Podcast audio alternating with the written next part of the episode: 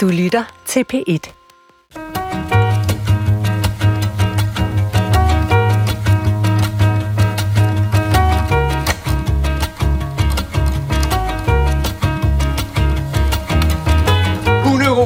Ignoranter, fæhoveder, fejehunde, et par impotente hængerøve, et par små fede grødbønder.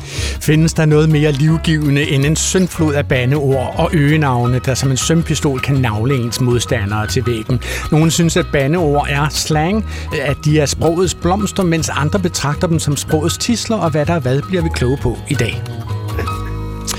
For du har nemlig stillet ind på Klog på Sprog, programmet som tør, hvor andre tiger og Klog på Sprog dykker ned i alle sprogets fortielser og fortalelser. I dag om bande og skældsord. Bliver der flere af dem? Kan vi gøre noget ved det? Jeg har selskab af tre eksperter, som kan besvare de spørgsmål og mange flere. Den første er journalist og medstifter af appen Vilders Godnat-historier og forfatter til Vilders Lexikon over børnebanord. Velkommen til dig, Lars Henriksen. Tak.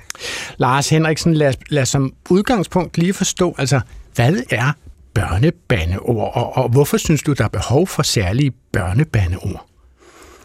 Jamen, børnebandeord, det er ord, som ligger lige så godt i munden øh, som voksenbandeord, men de lyder pænere, og der er ikke nogen, der bliver sure eller kede af det. Så kan du give os nogle eksempler på børnebandeord, som du godt kunne tænke dig at undervise børnene i, eller lære børnene, vende børnene til at bruge? Ja, det har jeg jo skrevet en hel bog om med, med 50 øh, forskellige øh, eksempler på det, men nogle af dem er øh, det gode gamle for Helgoland da, som Ja. jeg selv er vokset op med. Ja. Øh, for Finken da.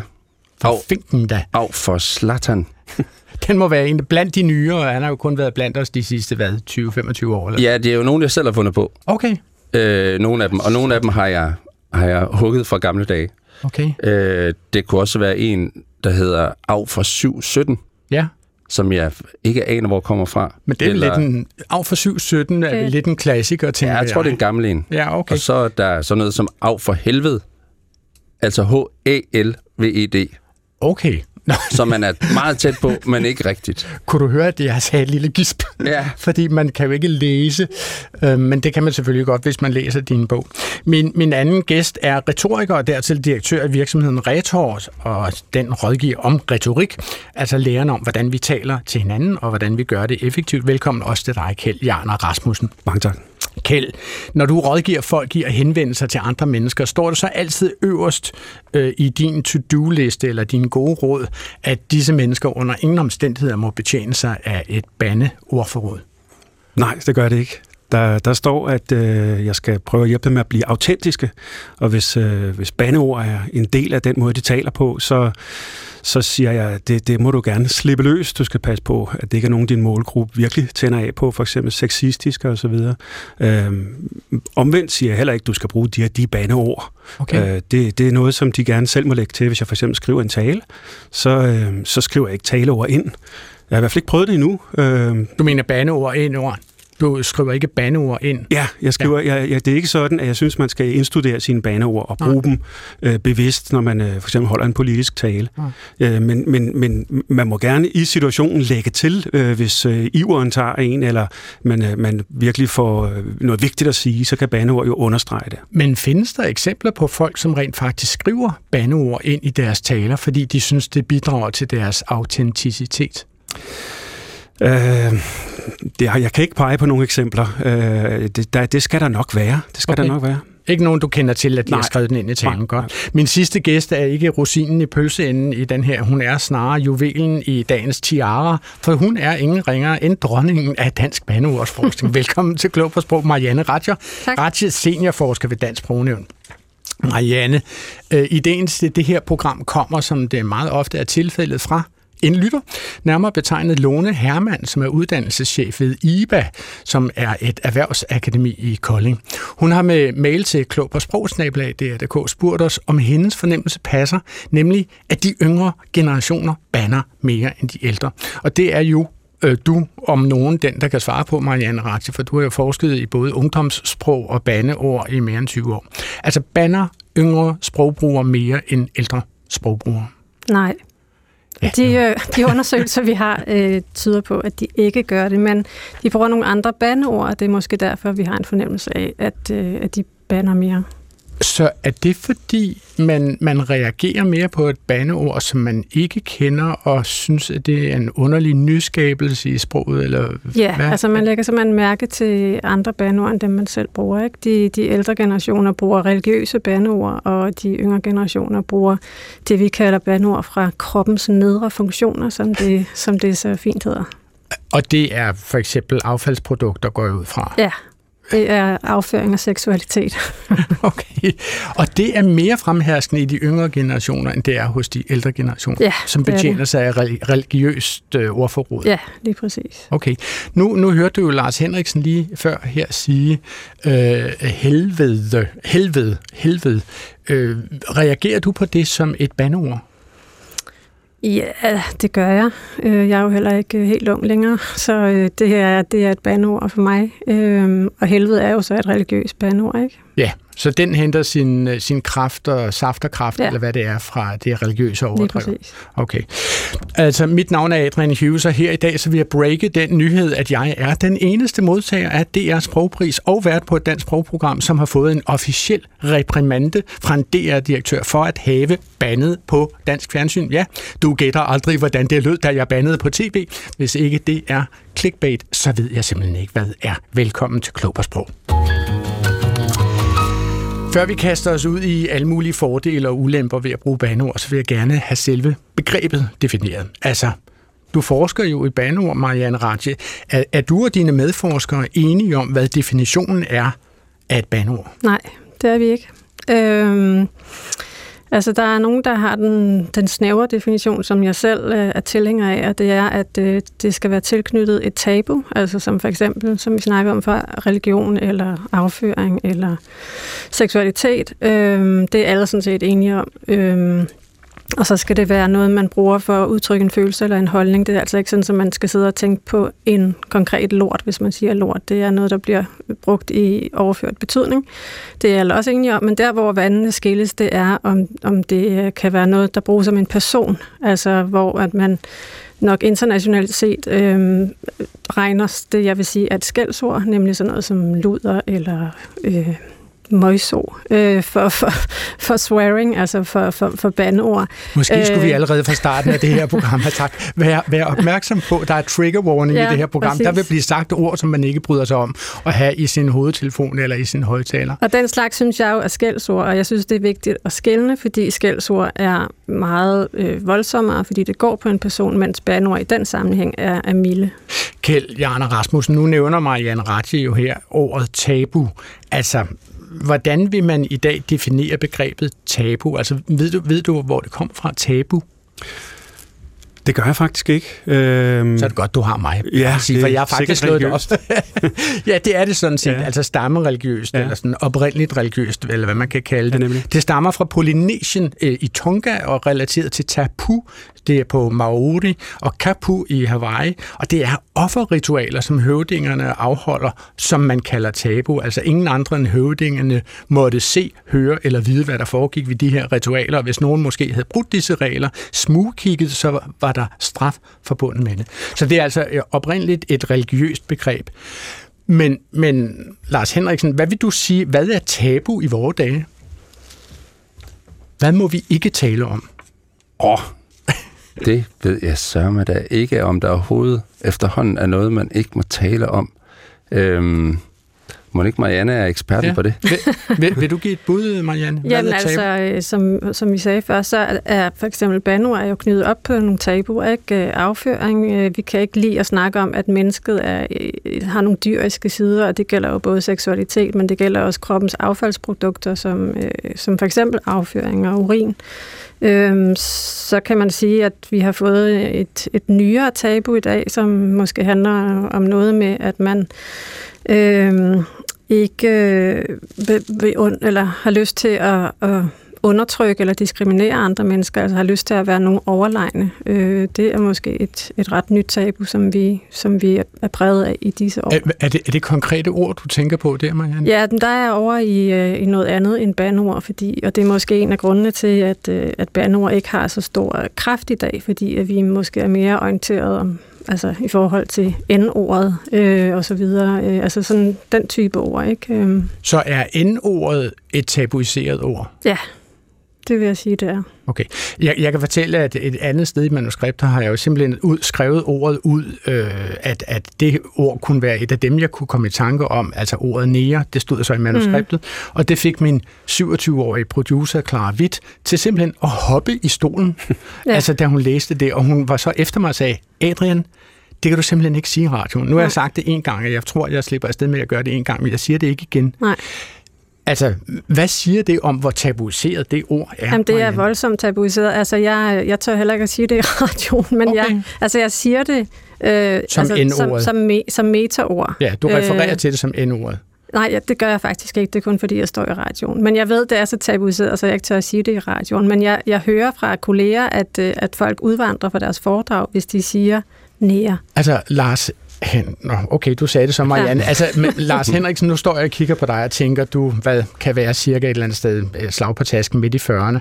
Øh, og det er bare for at sætte generation på. Altså, hvordan har du det med N-ordet, som Marianne og jeg lige har sagt nu forløbig to gange i radioen? Jamen, skidt. Og jeg har to drenge på 11 og 14, som ser rigtig mange film, hvor det bliver brugt. Og så spørger de jo øh, indimellem, altså, hvorfor må de sige det, Ja, når de ikke må sige det? Hvorfor må jeg ikke sige det? det er formentlig engelsksproget film, gætter jeg på, Ja. ikke? Ja. Øh, ja, det, det er den øh, engelske term. Ja. Øhm, Hvad og som far, som far vil man jo gerne komme med et klogt svar. Det har jeg ikke. Okay. Må, må, tror du, altså nu kigger jeg på dig, Marianne Ratje, altså er det mere accepteret i amerikanske film, at, at skuespillerne, karaktererne, øh, bruger N-ordet? Nej, det tror jeg bestemt ikke, det er. Kjeld, hvad er din erfaring her? Altså, hvad, hvad sker der retorisk set, når man, når man øh, lige kaster sådan et ord, som er stærkt tabuiseret? Hvad, hvad sker der mellem afsender og modtager i den retoriske situation? Jamen, det kommer, det kommer an på, hvad konteksten er. Altså, nu, nu, øh, nu er jeg lidt øh, ældre, øh, men jeg er, ikke, jeg er ikke boomer, men jeg er tæt på, ikke? Okay. Øh, og, Altså, må jeg spørge helt åbent, øh, hvor gammel du er? jeg, jeg er fra øh, se- 66, altså Okay. den, den store frigørelses... Så er du fire tid, år ikke? yngre end mig. Ja, Ja, og dermed Så du- lige akkurat ikke boomer. og, nemlig. Tillykke med det. Ja, tak. Øh, og, og der kan man sige, det der, det der sker, det er jo, at øh, ordene skifter. Altså at sige n-ordet, det er lidt ligesom i øh, Harry Potter. Øh, man må sige Voldemort, og der er nogen, der reagerer meget stærkt på det, og Harry Potter kan ikke. Det er ikke, fordi jeg opfordrer til, at man skal sige det, men, men øh, altså, der sker, øh, der sker det, at folk bliver jo øh, chokeret, og det, øh, det breder sig som en øh, kulturel øh, skal man sige, forarvelse, at vi siger det her. Øh, og den er, den er også berettiget. Man skal jo ikke tale nedsættende om folk. Men jeg har jo haft det som et almindeligt ord, da jeg var barn, og mine forældre havde det. Min far sagde næreboller, der var man kunne købe nærehoveder osv. Så, så der sker det, at jeg undgår øh, at bruge det, fordi jeg kan mærke, at de unge bliver vrede. Hmm. Øh, men der er andre, der ikke kan, og, og så jogger de i spanaten. Marianne? Men det, der er sket med, med ordet, er jo, at altså, hvor, man, hvor det først var helt neutralt for et par generationer siden, så blev det til, at man ikke måtte sige det i tiltaler og omtaler, og det nyeste er så, at man ikke engang må sige det i meta. Ikke?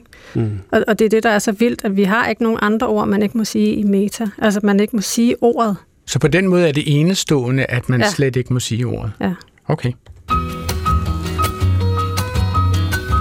Mange vil huske Susanne Biers og Kim Fubs Åkessons danske film Den eneste ene fra 1999. Og og der, dengang der fik de en pointe ud af, at øh, adoptivbarnet Mgala var kommet til at lære de voksnes brug af bandeord på en meget uheldig måde. For eksempel da sundhedssygeplejersken, så vidt jeg kan høre spillet af Hella Juf, kommer på inspektionsbesøg. Når ulykken så sker netop den dag, hvor jeg har fået Mgala hjem, så finder jeg det utroligt, at du ikke har, har valgt at, at tage kontakt. Fuck. Og at det afrikanske betyder hej. Jamen så, fuck, fuck da. Og nu spørger jeg lige helt dumt i studiet, altså hvor grænseoverskridende synes I, at det er, at Mgala har taget de voksne sprogbrug til sig her? Vil du give et bud på det, Kjeld? Ja, øh, jamen altså, der er et eller andet, når børn øh, bruger det. Jeg har selv øh, børn, de er selv blevet lidt større nu, men, men øh, når de sidder foran en skærm øh, og bliver rigtig sure over et spil og, og siger cancer, cancer, cancer, så får jeg det dårligt. Øh, det er meget værre, end når voksne gør det. Is this a thing, har jeg lyst til at spørge dig om, Marianne Ratchi? Altså, bruger unge nu ordet cancer som et skældsord? Altså, jeg troede faktisk, det var øh, forsvundet igen. Jeg vidste godt, at det havde været for en 5-7 år siden, men jeg troede, det var forsvundet igen. Men det, det gør dine børn simpelthen. Øh, jeg har observeret, at mine børn gør det Okay, ja, ofte. ja. Oplevet, øh, ja, jeg har i rette sat ham faktisk for det. Så det er jo simpelthen, altså, øh, der, der er der jo tale om det, som jeg ville opfatte som et nyt bandeord, som har vundet udbredelse blandt især den yngre generation, må jeg formode. Ja, og det er meget sjældent, det skal. De fleste bandord har vi har jo 507, eller 500, 300, 100 år på banen, så det, det, det er ret vildt, hvis det faktisk har slået igennem. Okay.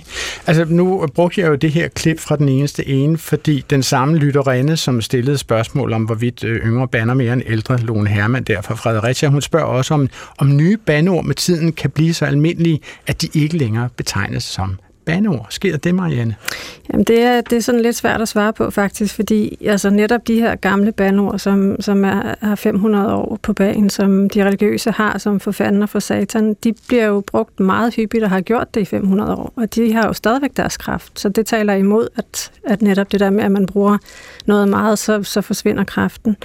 Øh, og, og, og de bandeord, som har, har mistet deres kraft, er hovedsageligt sådan noget som øh, du godeste og Gud og sku, som er, som er så, så Gud hjælpe mig, der er blevet forkortet ned til tre bogstaver nu. Og der tror jeg, at det, der er sket, er, at øh, Gud ikke længere er tabu. Altså, man må gerne sige Guds Så navn. når du siger tre bogstaver, jeg forsøgte lige at følge dig der, om Ja. det var OMG, men det var det næppe. Altså, Øh, så Gud hjælpe mig, S-G-U, ikke?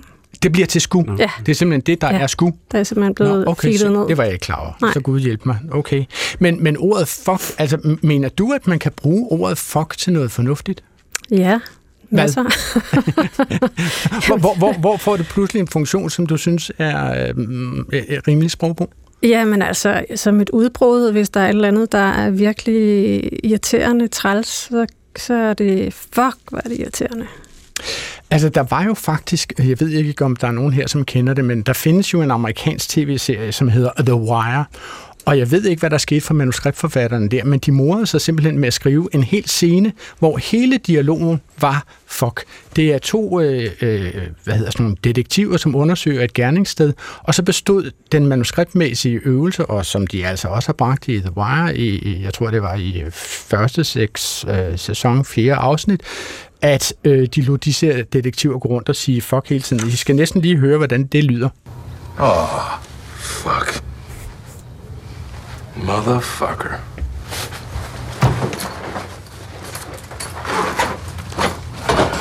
Fuck, fuck, fucking fuck. Fuck. Mm, Fuck. Fuck, fuck, fuck. The fuck? Fuck. Ja, og det er utroligt ved den her scene, det er jo altså, at den fortsætter i 4 minutter og 39 sekunder. Ikke? Altså, selvfølgelig er der billeder på, så man kan jo godt se, hvad det er, de går og taler om, at de ser, der er særlige blodstænker blodstænk op af køkkenskabene øh, øh, og den slags der. Men Lars Henriksen, kan det på nogen måde give mening, at man bare udtrykker en følelse, eller en overraskelse, eller en fornemmelse med den her sprogbrug? Altså, det lyder i hvert fald sådan. Altså, når, når min yngste gamer, så taler han nogenlunde sådan der, som i, i klippet, ikke? Okay. Øhm, og, og jeg synes også, at nu bor vi ved siden af den skole, han går på, øh, så vi kan ligesom følge med i alt, hvad der bliver sagt i kvartererne, øh, eller frikvartererne. Og, og jeg har da i hvert fald registreret, at fuck er blevet et øh, fuldstændig normalt ord på linje med øh, hus og bil nærmest. Ikke? Mm. De, de tænker overhovedet ikke over, at de bruger det. Og jeg kan godt forstå, at de bruger det, fordi det, det, altså det, det, det føles utrolig godt i munden. Mm. Men, men betyder det, at ordet fuck for dine børn er aftabuiseret? At det bare er fire bogstaver, som kunne betyde hvad som helst?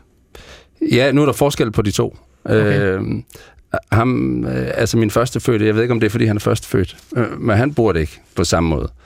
Øh, men nej, det er, ikke, altså, det er jo ikke aftabuiseret øh, på den måde, at jeg gør opmærksom på det hver eneste gang, han siger det.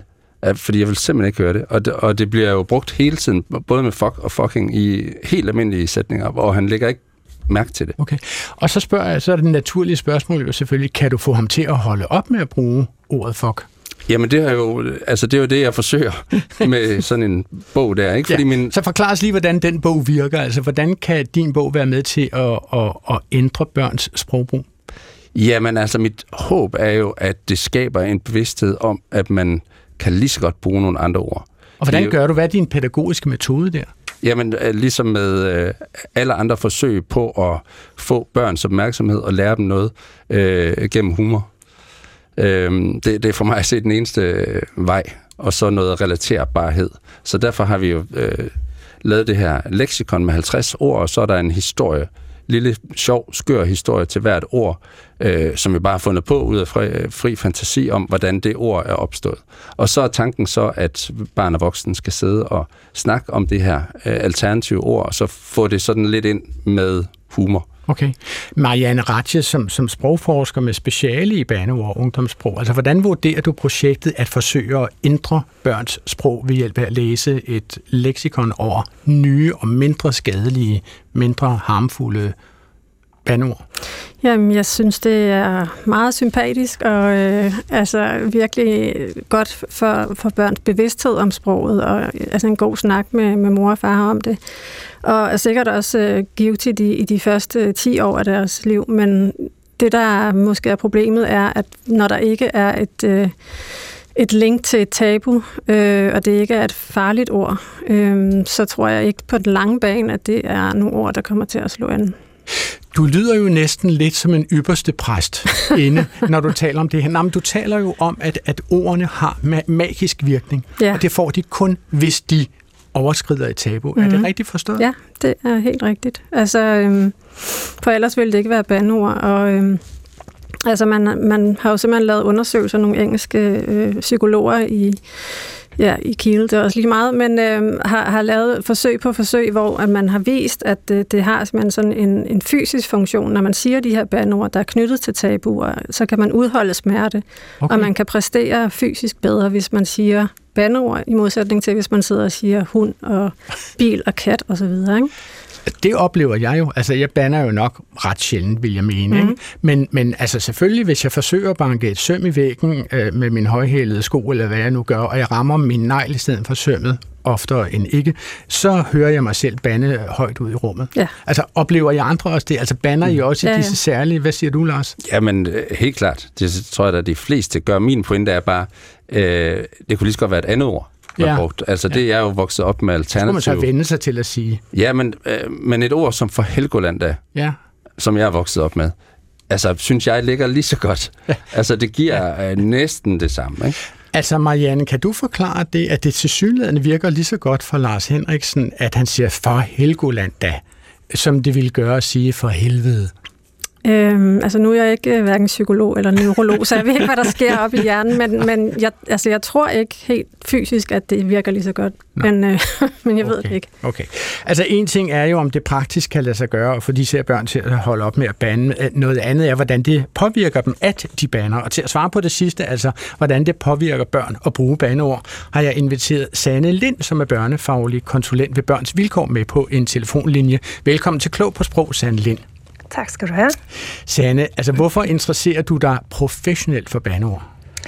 Jamen, øh, altså bandeord, øh, eller som Marianne sagde, også måske lidt over i skældsord, fordi det, der er, det, der optager mig, det er, at, at når vi kigger på børns fællesskaber, og særligt øh, sådan de utrygge fællesskaber, hvor der kan opstå mobbelignende dynamikker, så, øh, så siger mobbeforskning også, at der sådan kan ske det, man kalder en moralsk nedsmeltning blandt børnene. Det vil sige, at sådan, øh, de der bandeord, som I har været inde på med fuck og øh, så videre, det kan sådan blive, lige pludselig ændre sig, og så kan det blive, ah, fuck dig, og så, øh, og så kan det jo lige pludselig ramme nogen. Øh, og vi snakker om sådan et, et begreb, vi kalder det sådan legitimerende undskyldninger, altså at ja, så kan man lige sådan sige, at det var jo bare for sjov. Øhm, og så kan man sige, at skolen er jo et sted, hvor børnene er tvunget til at være i et klasserum med ofte 28 børn, er man ligesom nødt til at, øh, at have øje på, hvad er det for en jargon, der er, og hvad er det for nogle bandeord, og bliver de bandeord ligesom sådan øh, rettet mod nogen, bliver det til skældsord, der ligesom, ah, man kunne sige den der, ah, det er også en bøssecomputer det kan jo potentielt ramme nogen, og derfor er vi nødt til ligesom at være ops på, hvad det er for en sprog, der er blandt børnene. Men Sanne Lind, hvordan, øh, altså, hvilke konsekvenser har det for børnene, at det her sprog eksisterer mellem dem i skolegården, hvor de ellers interagerer? Jamen, i utrygge fællesskaber, det kommer jo meget an på, hvordan børnene er sammen. Øh, og jeg er ikke sådan sprogforsker, og jeg, og jeg, men jeg tænker, at børn jo eksperimenterer med sproget og bruger sproget. Men, men det, som jeg kan sige noget om, det er, hvis det på de steder, hvor børnene ligesom er tvunget til at være sammen, hvor man ikke kan trække sig fra. Hvis der så i forvejen er sådan et utrygt fællesskab, hvor alle sådan vogter på alle, og er jeg nu god nok, har jeg nu det, det jeg har at sige, vil de andre nu høre på det, der, der, der ved vi, at, at der har sproget faktisk en afgørende betydning, at hvis vi bliver utrygge på, hvad de andre mener ved det, der bliver sagt, så bliver vi endnu mere utrygge på vores egen position ind i, ind i fællesskabet. Og på den måde, så kan man sige, så kan sproget være en del, fordi der er jo rigtig mange andre ting, der også skaber utrygge fællesskaber, men sproget kan være medvirkende til, at fællesskabet bliver endnu mere utrygt. Lars Henriksen, er, det her også noget af det, som er baggrund for, at du har lavet Wilders øh, leksikon over børnebandeord? Ja, lige, lige præcis. Fordi det er min oplevelse. Nu bor jeg som sagt ved siden af den her skole, øhm, og, og de har frikvarter sådan lige ved siden af os, og det er første, anden, tredje klasse, der er lige oppe i min have. Og de siger jo de mest frygtelige ting og også en masse ting, som, øh, som jeg forestiller mig, de faktisk ikke helt ved, hvad er. Ja. De ved ikke, hvad det betyder. Altså for eksempel, hvis de sagde luder eller bøse, ville de... Ja, og møgsord, og selv fuck. Altså, ja. fuck er jo bare et ord. Øh, jeg tror da ikke, de tænker over, hvad det egentlig betyder. Men Sand Lind, må jeg spørge dig, altså hvad kan børns vilkår gøre ved det her? Jamen, vi er ude og arbejde på mange niveauer ude på skoler øh, og snakker med børn, øh, arbejder med børn omkring det her med fællesskab. Altså, hvad er det for nogle dynamikker, der er i fællesskabet, og hvordan kan vi være opmærksom på, at alle er trygge? Og, altså, man kan sige, at vi har jo ikke sådan direkte øh, sådan workshop, der handler om sproget, men, men den måde, vi er sammen på, og hvad har det af betydning, den måde, vi taler til hinanden på. Så det, det er vi ude sådan og, øh, og snakke om. Så har vi jo børnetelefonen, hvor at børn også ringer ind og har brug for at snakke. Og det er jo også tit børn, som føler sig ramt af, at nogle andre har sagt noget, øh, når fuck bliver til fuck dig, for eksempel. Ikke? Så, øh, så det, på den måde er vi opmærksom på, hvad sprog skaber blandt børn. I en tidligere udgave af Klog på Sprog har Eva Skafte Jensen, seniorforsker fra Dansk Sprognævn, øh, erindret, at øh, da hun var barn, øh, var det ikke så betydningsfuldt, hvad de sagde til hinanden børnene. Mere altså det tonefald, de sagde det i. Og så kunne hvad som helst sådan set forvandle sig til et skældsord, hvis bare man sagde det tilstrækkeligt vredt. Og hun huskede eksemplet din sure kantsten, hvilket jeg synes var en meget, meget fantastisk, et fantastisk skældsord. Men det her leder mig frem til spørgsmålet, Sanne Lind, om, om, om ikke det er altså selve intentionen med det, man siger med hinanden, mere end det er selve de ord, man kaster efter hinanden, som betyder noget. Hvad vil du sige til det?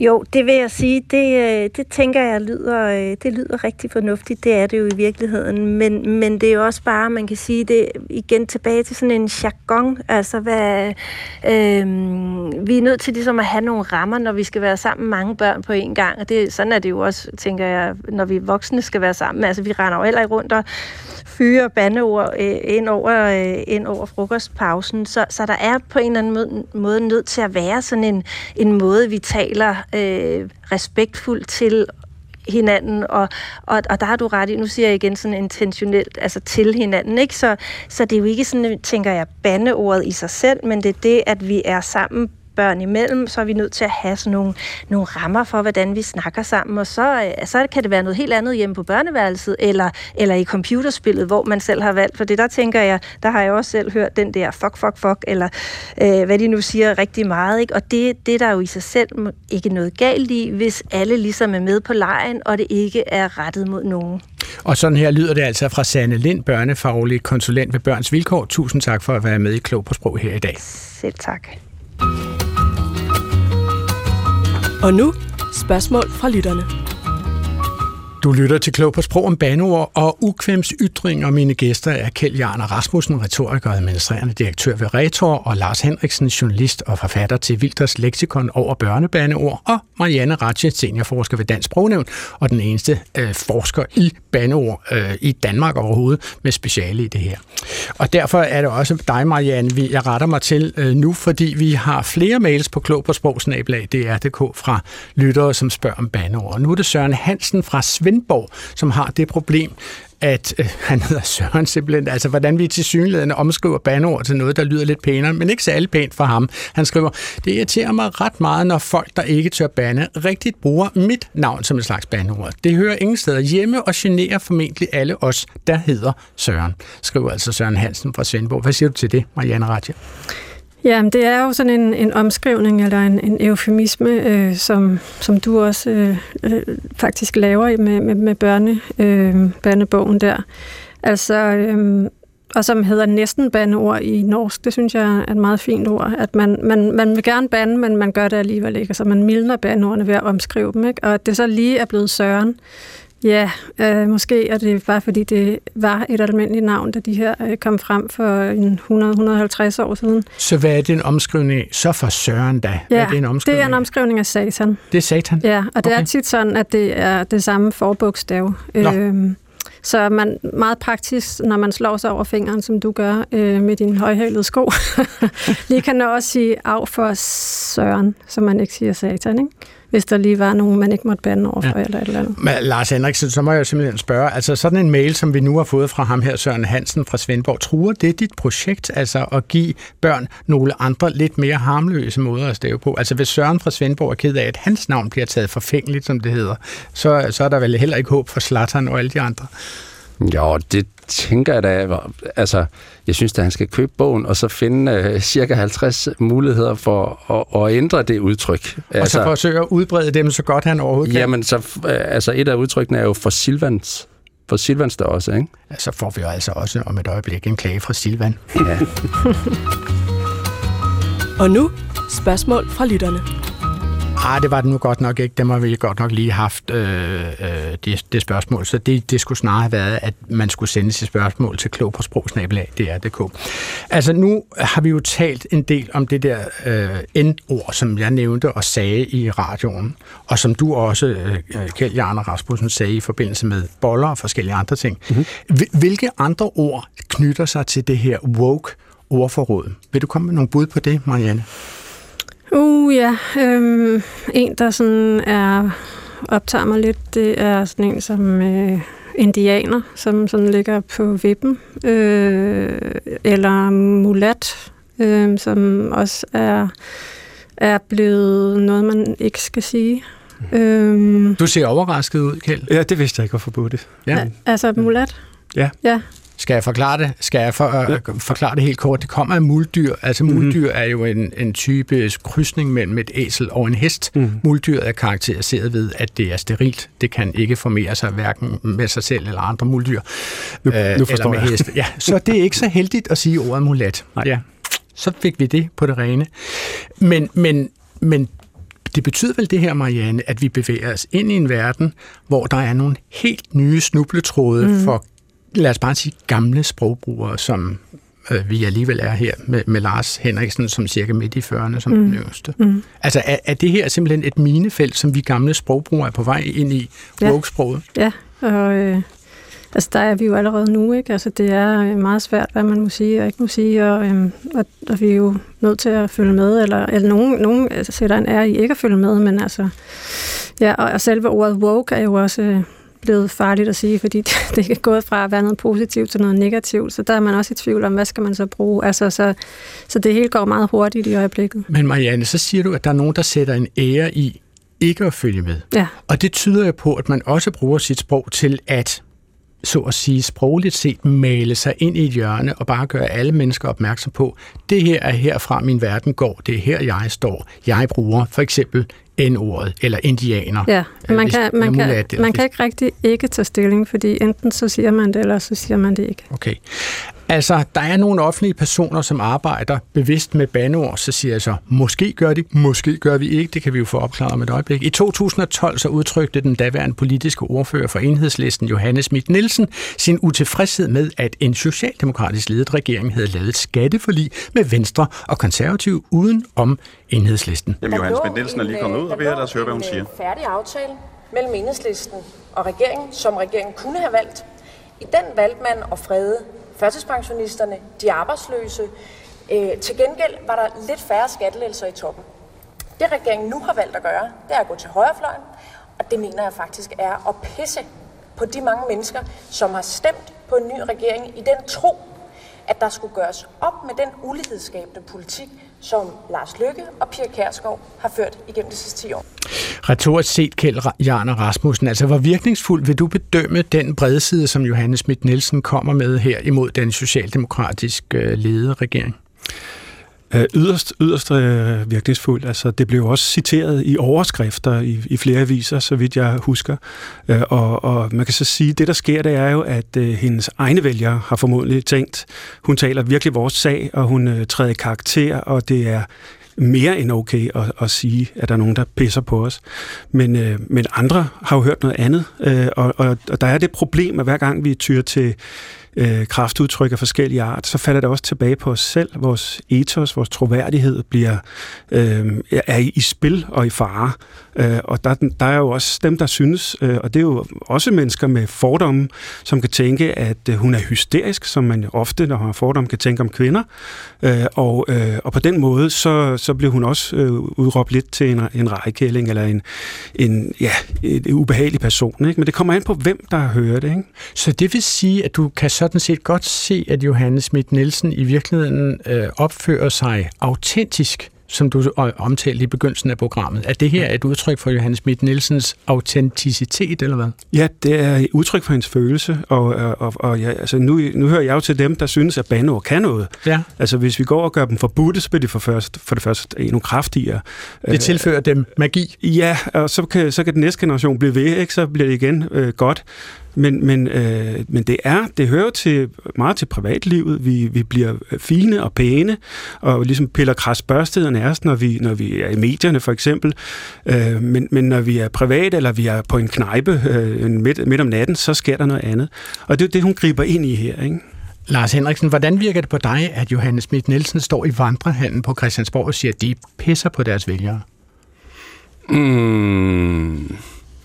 Ja, men vi, vi er jo nogenlunde øh, jævnaldrende. så øh, fint for mig.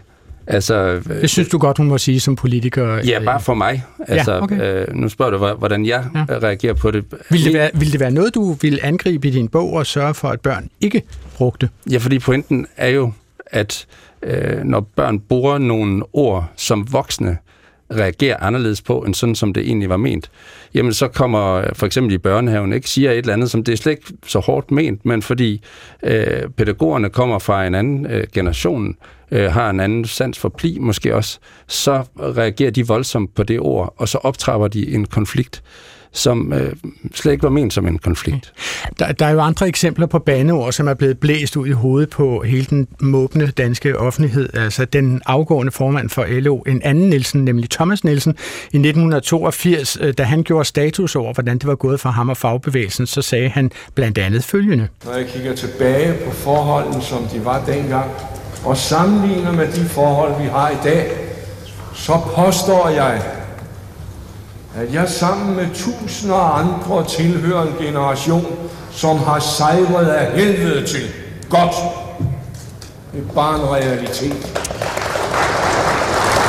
Kjell Jarner Rasmussen, er der, er der simpelthen en sprogkode i den danske fagbevægelse, som anerkender bandeord som en del af det, de har sammen, som TV2 vil sige i sit slogan, alt det vi deler? Jeg tror ikke, det er noget, de har skrevet ned, men øh, fagbevægelsen er også meget mundtlig, og jeg vil sige ja. Altså, det, da, da Harald Børsting blev øh, valgt ind som øh, formand for LO, der stod han og bandet øh, som øh, tillidsmand fra fiskeindustrien øh, gør, når han er sig selv. Øh, og øh, så, så, så det er, øh, jeg vil sige, det, det er jo, øh, det er jo også, altså bandeord er også noget, der øh, markerer identitet og tilhørsforhold. Øh, og øh, jo, jo tættere du kommer på arbejderklassen og kunstnerne og gøjlerne og så videre, altså dem, der øh, ikke sidder på magten, øh, jo mere almindeligt er det, fordi det også er et oprørssprog, øh, et anti-autoritært sprog, og, og fagforeninger har jo ganske vist magt, men, men øh, altså, folkeforførende er jo altid i, øh, skal man sige, en med folket. Så Marianne Ratje, hvordan stemmer det her med din forskning? Altså er, er bandeord simpelthen en måde at øh, melde sig ind i en bestemt klasse eller en, et bestemt samfund, en bestemt gruppe? Altså, det er der faktisk ikke rigtig nogen, der har tur undersøge det der med bandeord klasser. øh, sikkert, det fordi det, det, det er politisk det er ukorrekt. Øh, så det ved vi ikke sådan noget om øh, forskningsmæssigt, men, øh, men noget vi ved er, at man kan bruge bandeord, og det gælder så også øh, højere sociale lag, sådan rent øh, strategisk, hvis man gerne vil man kan kalde det snop nedad, men man kan også kalde det reducere afstand til andre mennesker. Altså chefen kan bruge det over for medarbejderne for at reducere afstand og, og så videre. Altså bruger du det nogensinde selv? Altså kan du finde på at bruge bandeord sådan, sådan helt med koldt overlæg for at skabe... Ja. Hvordan? Øh, jeg gjorde det, da jeg underviste på universitetet for at mindske den autoritet, der var mellem de studerende og mig selv. Du regnede simpelthen med, at de ville synes bedre om dig, eller have dig mere i øjnene? Ja, lige præcis. Hold da op, det var, det var en meget koldt overlæg. Og da, og da jeg fortalte min, øh, min udenlandske kolleger det øh, i England, jeg var på en bandordskonference her for et par måneder siden, så... Som man jo er. Så, så mente de, at, øh, at de ville, var blevet fyret, hvis det var sket. Og så, så der er også nogle kulturelle forskelle okay. på, på bandord. Altså det er, vi er meget liberale i Danmark i forhold til jeg, Når du fortæller mig det her, Marianne, så, så lurer jeg på, om det var det, Poul Nyrup Rasmussen, tidligere dansk statsminister, gjorde, da han besøgte øh, 4. division på P1 under kulturmødet på morges. Fordi nu skal I høre en tidligere dansk statsminister bonde, øh, bande øh, for åben mikrofon. Vi har meget, meget svært ved at tage det holistiske grundsyn i forhold til det enkelte menneske, i forhold til den enkelte knægt, ikke? Ja, altså nu, nu skal du med, du skal, du skal have at vide, at, at du fejler noget, og vi vil gerne specifikt nå frem til, hvad det er, du fejler. Hvis man gør det på et alt for tidligt tidspunkt, glemmer man jo, at vi alle sammen udvikler os. Selv jeg, som er lidt længere fremme i livet, undskyld, jeg siger det, selv, det vil jeg sgu ikke undskylde, men selv jeg er, er, forandrer mig jo ikke. Ja, altså øh, har, har du en forklaring på, Marianne Ratje, hvorfor får øh, Poul Nyrup Rasmussen applaus på, at han siger sku ved folkemødet øh, på øh, Mors? Jamen, der viser han jo nogle, nogle private sider af sig selv, ikke? Og, øh, altså, ja, en privat side og nogle, noget, noget ekspressivt og noget indforstået. Og lad os lige tage den. Altså selve ordet sku, mm. er, er, det, er det et bandeord længere, eller hvad?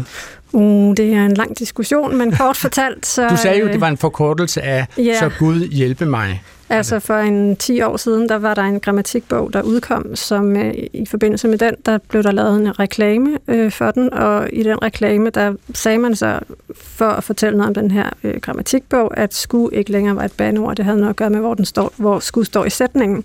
Og det er så blevet udlagt øh, til hele landet, som at sku ikke længere er et banord. Og jeg havde lige lavet en undersøgelse lige inden, hvor det viser, at de fleste mente, at skue et banord, men nu mener næsten ingen, at skue er et banord, så det er faktisk på grund af det.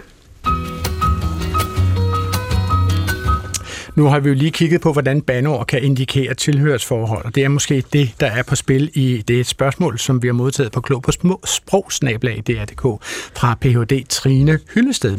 Hun skriver, jeg har opdraget i en familie, hvor det at blive kaldt kulturradikal var en anerkendelse. Jeg undrer mig over, at ordet nu bliver brugt som kritik, selv i Danmarks Radio, for eksempel på 4. division på P1. Hvordan har ordet skiftet betydning til nu at blive brugt som et skældsord, skriver altså Trine Hyllested, Ph.D. Og for det første, altså Marianne Ratje, har hun ret i det? Altså, øh, ser du ordet kulturradikalt generelt sådan over hele linjen blive brugt som et skældsord? Nej, ikke generelt, men altså, det er jo sådan egentlig med alle ord, at de kan blive brugt nedsættende, ikke? Øh, eller som skældsord. Hvis man siger dem vrængende nok. Ja, altså, nu havde vi fat i Egon Olsen til at starte med. Han siger jo socialdemokrat som, som et nedsættende udtryk, mens Mette Frederiksen formentlig ikke vil, vil bruge det. Ikke? Men altså, der er jo kommet nogle, øh, nogle, nogle bevægelser i samfundet, som, som bruger det som, som bruger kulturradikal som et nedsættende udtryk, ikke? Som, altså for nogen, der er indvandringskritiske, eller undskyld, som ikke er indvandringskritiske, og som som er for, for åbne over for multikulturalisme, og som er for liberale i forhold til frigørelse og seksuelle normer osv. Ikke?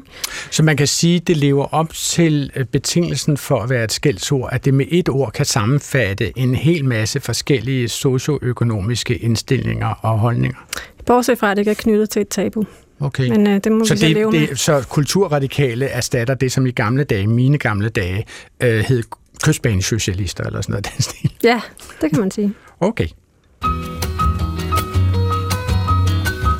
Altså, nu nævnte du, Marianne Ratje Egon Olsen, som vi jo hørte et ganske, et ganske kort pip fra i indledningen af vores udsendelse. Jeg skal, synes lige, vi skal høre hele hans svada, altså mest for min smags skyld. År efter år er det gået på samme måde. Jeg kommer hjem med en plan. En genial plan. Alt er gennemtænkt. Alt er tegnet og tilrettelagt. Alt går, som det skal, indtil det går galt. Og hvorfor? Fordi man er omgivet af hundehoveder, ignoranter, fæhoveder, fejehunde, uden mod og mandshjerte, uden fantasi, uden format, et par impotente hængerøve, et par små fede grødbønder. Ja, og der er mere, hvor det kommer fra selvfølgelig. Og det er jo svært ikke at smile over hele femøren, når man hører den her svada. Retorisk set, Kjeld Jarne Rasmussen, hvad er det, som fungerer så godt, når Egon Olsen hisser sig op øh, på den her måde? Øh, ja, det er jo ikke ordene i sig selv, øh, men det er øh, mængden af ord, der bliver håbet oven på hinanden, øh, rytmisk, og øh, Egon, Egon Olsen, altså det er, jo, det er jo en skuespiller, der kan fremføre det med rytme og patos, og han er opgivende og vred, og man mærker virkelig mennesket her, ikke? Men altså, det, så det ligger primært i fremførelsen, og så så valget af nogle lidt, lidt forbudte ord, mm. men altså hundehoveder, det har den her alliteration, bogstavsrimet. Ja, ja, ja. Øh, så, så, Faghoveder og fejehunde har også også, ja, to F'er der. Ja, ja en alliteration. Så nævnte du ordet patos. Hvad er det, I bruger det til som retorikere? Jamen, det, ja, det er følelsespåvirkning, kan man sige. Ikke? Den appelform, hvor du øh, påvirker folk med følelser. Der er rytme meget betydningsfuldt, men bandeord for eksempel også. Lars Henriksen, du er jo øh, journalist og forfatter. Du har jo arbejdet med sprog i mange, mange år. Altså, hvordan, hvordan vurderer du Egon Olsens, øh, hvad skal vi kalde det, retirade ekvilibrisme? Jamen, som det, tror jeg. Altså, øh, en selvstændig øh, disciplin, eller hvad? Ja, nærmest enormt øh, effektfuldt, og også øh, humoristisk bliver det jo. Vi, vi stod jo også alle sammen og... Mm. Smilede og, over hele Og smilede af nogle øh, relativt grimme ord. Men Marianne Ratje, det er jo de færreste, som kan præstere ukvemsord i så sammenhængende ordgirlander som Egon Olsen, og han har jo selvfølgelig fået hjælp fra Henning Bas og Erik Balling, som har skrevet manuskriptet til Olsen-banden. Ikke? Altså, er, er banord generelt en platform for sprogfornyelse? Nej, det er det bestemt ikke. Det er altså, mærkeligt, øhm, synes jeg. Ja, det er ret mærkeligt, og jeg, jeg, jeg ved heller ikke hvorfor. Altså, øhm, de religiøse bandord, som for fanden og for satan er jo de her 500 år, ikke? så har vi sygdomsbandord, som er en, en dansk specialitet, som vi har i øh, kraftedende for eksempel, som har er fra 1700-tallet, og så har vi de her øh, afførings- og seksuelle bandord, som er fra 1900-tallet, og så det nyeste, vi har, det er sådan set fuck. Øhm, og hvor gammel er det? Jamen, det er sådan en 50 år. I Danmark. Okay. Så det er vi simpelthen gået og sagt i 50 år i Danmark? Ja, altså sådan mere eller mindre. Det startede for 50 år siden, det er først blevet rigtig populært inden for de sidste 20 år. Ikke? Okay. Altså, jeg kunne godt tænke mig, og nu nævnte vi jo lidt det her med smertelindring, øhm, at man sådan set bruger bandeord til smertelindring. Mm.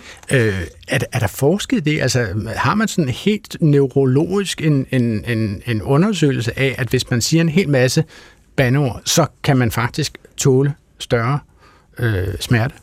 Ja, altså det, øh, det klassiske eksperiment, som de her psykologer fra, fra England har lavet, det er, at man, man deler folk i, i to grupper, og øh, de skal så begge grupper sidde med, med hænderne i iskoldt vand, altså ikke bare sådan halvkoldt, men iskoldt, så det gør ondt på, på hænderne, og så får den ene gruppe øh, lov til at sige øh, neutrale ord som mand og hus og bil, og den anden gruppe får lov til at bande, og så øh, viser det sig så gang på gang, de har lavet det mange gange, det her forsøg, at dem, der siger bandord, kan holde hænderne meget længere i, i vand.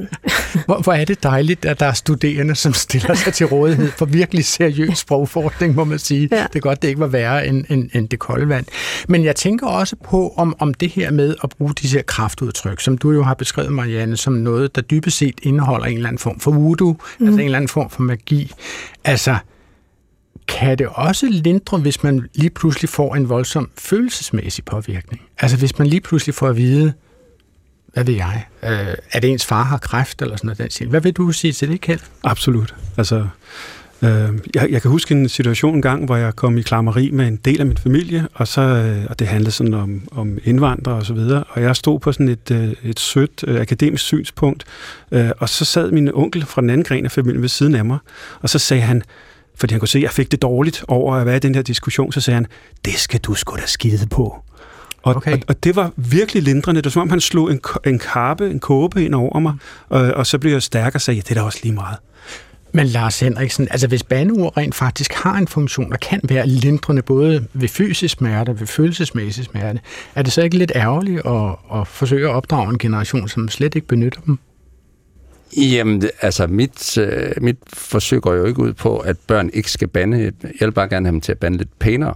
Og jeg er med på, at jeg er op mod overmagten, fordi øh, at det er nogle stærke vaner, der ligesom bliver indgroet i os gennem 100, 200, 300 år.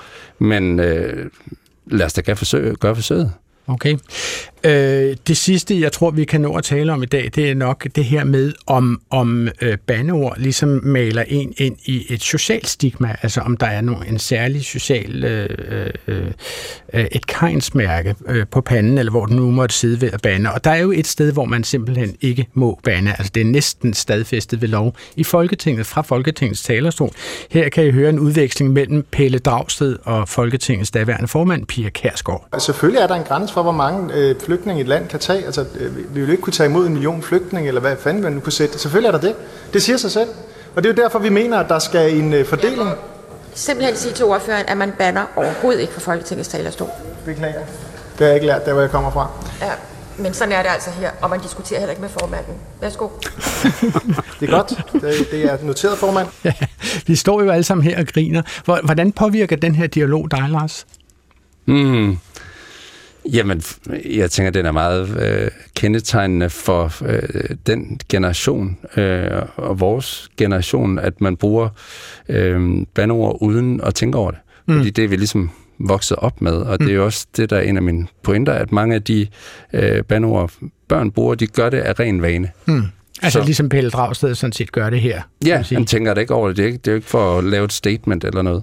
Men det er jo også et forum, hvor der er nogle helt exceptionelle regler for, hvordan man henvender sig. Altså for eksempel henvender man sig jo ikke direkte til andre mennesker, man henvender sig til dem i tredje person. Man siger, vil fru Pia Kærsgaard gøre redde for at, eller vil ministeren bekræfte, at der er afgivet øh, forkerte oplysninger om aflivning af mink og sådan noget. Det er jo præsidiet, kan man sige, Folketinget til et hvert tid siddende præsidiet, som afgør sprogpolitikken i Folketinget. Er du enig i den sprogpolitik, Kjeld?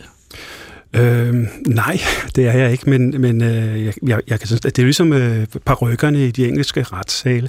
Øh, det, det fortæller, at det her det er et højtidligt sted, mm. hvor man skal opføre sig sådan, så det er, hvis man andre kan tage ved lære af det. Ikke? Så, så jeg forstår godt, at man tager noget, der er ekstremt antikveret, og bevarer det.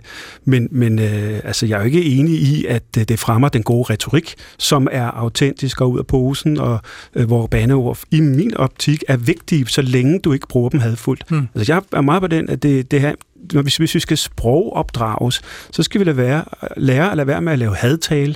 Vi skal lære at lave opbyggelig tale, øh, og der kan man godt bruge banord.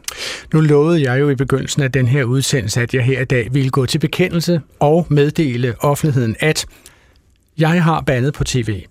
Jeg har taget upassende ord i min mund. Banneri var i en periode en del af min hverdag. Det tager jeg det fulde ansvar for, jeg fandt selv bandeordet og brugte det. Fordi sådan her så lød det, da jeg på DR2 fulgte med i åbningen af det Kongelige Teaters nye skuespilhus på Havnefronten i København i et interview med den daværende direktør for teatret, som hed Michael Christiansen. Det ville være mit mål at, at skabe det hus for skuespillet, som skuespillet aldrig har haft om man ville have kunne have dig undskyld, hvis du lejlighedsvis i løbet af det forløb, som vi lige har vist ganske kort her i fjernsynet, på et tidspunkt ville have pakket sammen og sagt, ej, det bliver sgu ikke til noget. Altså, det, det projekt er blevet skudt ned så mange gange, at nu kan jeg simpelthen ikke mere. Og så skal jeg jo spørge her i kredsen, kunne I høre, hvad bandeordet var? Var det helt tydeligt, eller hvad? Det kunne jeg sgu ikke. nej, nej, du kunne sgu ikke høre det bandeord. Altså, det er lidt sjovt, at jeg husker jo tilbage på det her, som at jeg havde sagt fuck øh, i fjernsynet. Altså, grunden til, at jeg overhovedet kan huske en udsendelse, som jeg selv har deltaget i for 15 år siden, var, at jeg efterfølgende fik en reprimande fra DR's daværende direktør for programproduktionen, Mette Bock, som meddelte mig, at vi banner ikke på DR's platforme. Men, men på en skala, Marianne Ratje, altså hvad, hvor, hvor vil man også i dag kunne give en reprimande for en, til en journalist ved øh, dødstjernen Danmarks Radio for at stå og sige sku i radioen? Nej, eller, det øh, vil man absolut ikke. Det tror Øh, du er der- helt udelukket? Ja, der er kommet mange flere banord i medierne øh, på den, i den periode, der er gået, og sku er jo også minimeret i forhold til kraft, så det tror jeg ikke, man vil. Så, så hvad er de ord i dag, som vil fremkalde en øh, reprimande? Og nu siger vi jo dem alle sammen, ikke fordi vi mener dem, vi sætter dem jo bare i citationstegn. Altså hvad vil være de ord, som vil hidkalde en bandbulle fra øh, de øverste lag? Har du et bud på det, Kald? Øh, ja, f- altså nære, og øh, hvis man for eksempel kalder, kalder nogen en tøs, øh, det der Hvorfor med, tøs? Jamen fordi, at øh, der er jo øh, skal man sige, blevet meget større opmærksom på det kønnede i dag, øh, og, øh, og hver gang man så, så tager det kvindelige og bruger det nedgørende, så, så er der, vil jeg da håbe, man slår ned på det, vil jeg faktisk sige. Ja. Fordi det er jo en negativ brug af bandeord. Ja. Synes du også, det er problematisk, Lars Henriksen, at sige ordet tøs i radioen, for eksempel? Du er en tøs. Øh, ja, det, det synes jeg da bestemt er af de samme grunde. Mm. Øhm, og for mig hører det til sådan almindelig pli.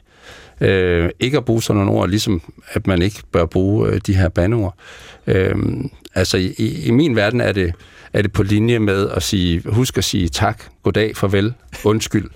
Der er en Øh, lang række. Ja, der er en lang række. Tusind tak for det. Det var så dybt, vi i Klog på Sprog i dag nåede at grave i bandeord og ukvemsytringer. Jeg siger tak til mine gæster, Kjeld Jarne Rasmussen, retoriker og administrerende direktør ved Retor, og til Lars Henriksen, journalist og forfatter, til Victors Lexikon over børnebandeord, og til Marianne Ratje, senior sprogforsker og den eneste af slagsen i Danmark, der beskæftiger sig med bandeord. Og på telefonen havde vi jo Sanne Lind, børnefaglig konsulent ved Børns Vilkår. Denne udsendelse var til rettelagt af Tobias Hermann, som er i meget nær lige op- og nedstigende familie med lytteren Lone Hermann fra Fredericia, og er Clara Witt, som styrede teknikken, og er mig, den kun lejlighedsvist bandende, men nu et, øh, offentligt bekendende bandeist Adrian Hughes. Vi er tilbage med en måske pænere øh, sprog, klog på sprog udgave live fra Sprogelse i næste uge, og du kan altid finde os overalt, hvor du finder dine podcasts på genhør. Gå på opdagelse i alle DR's podcast og radioprogrammer. I appen DR Lyd.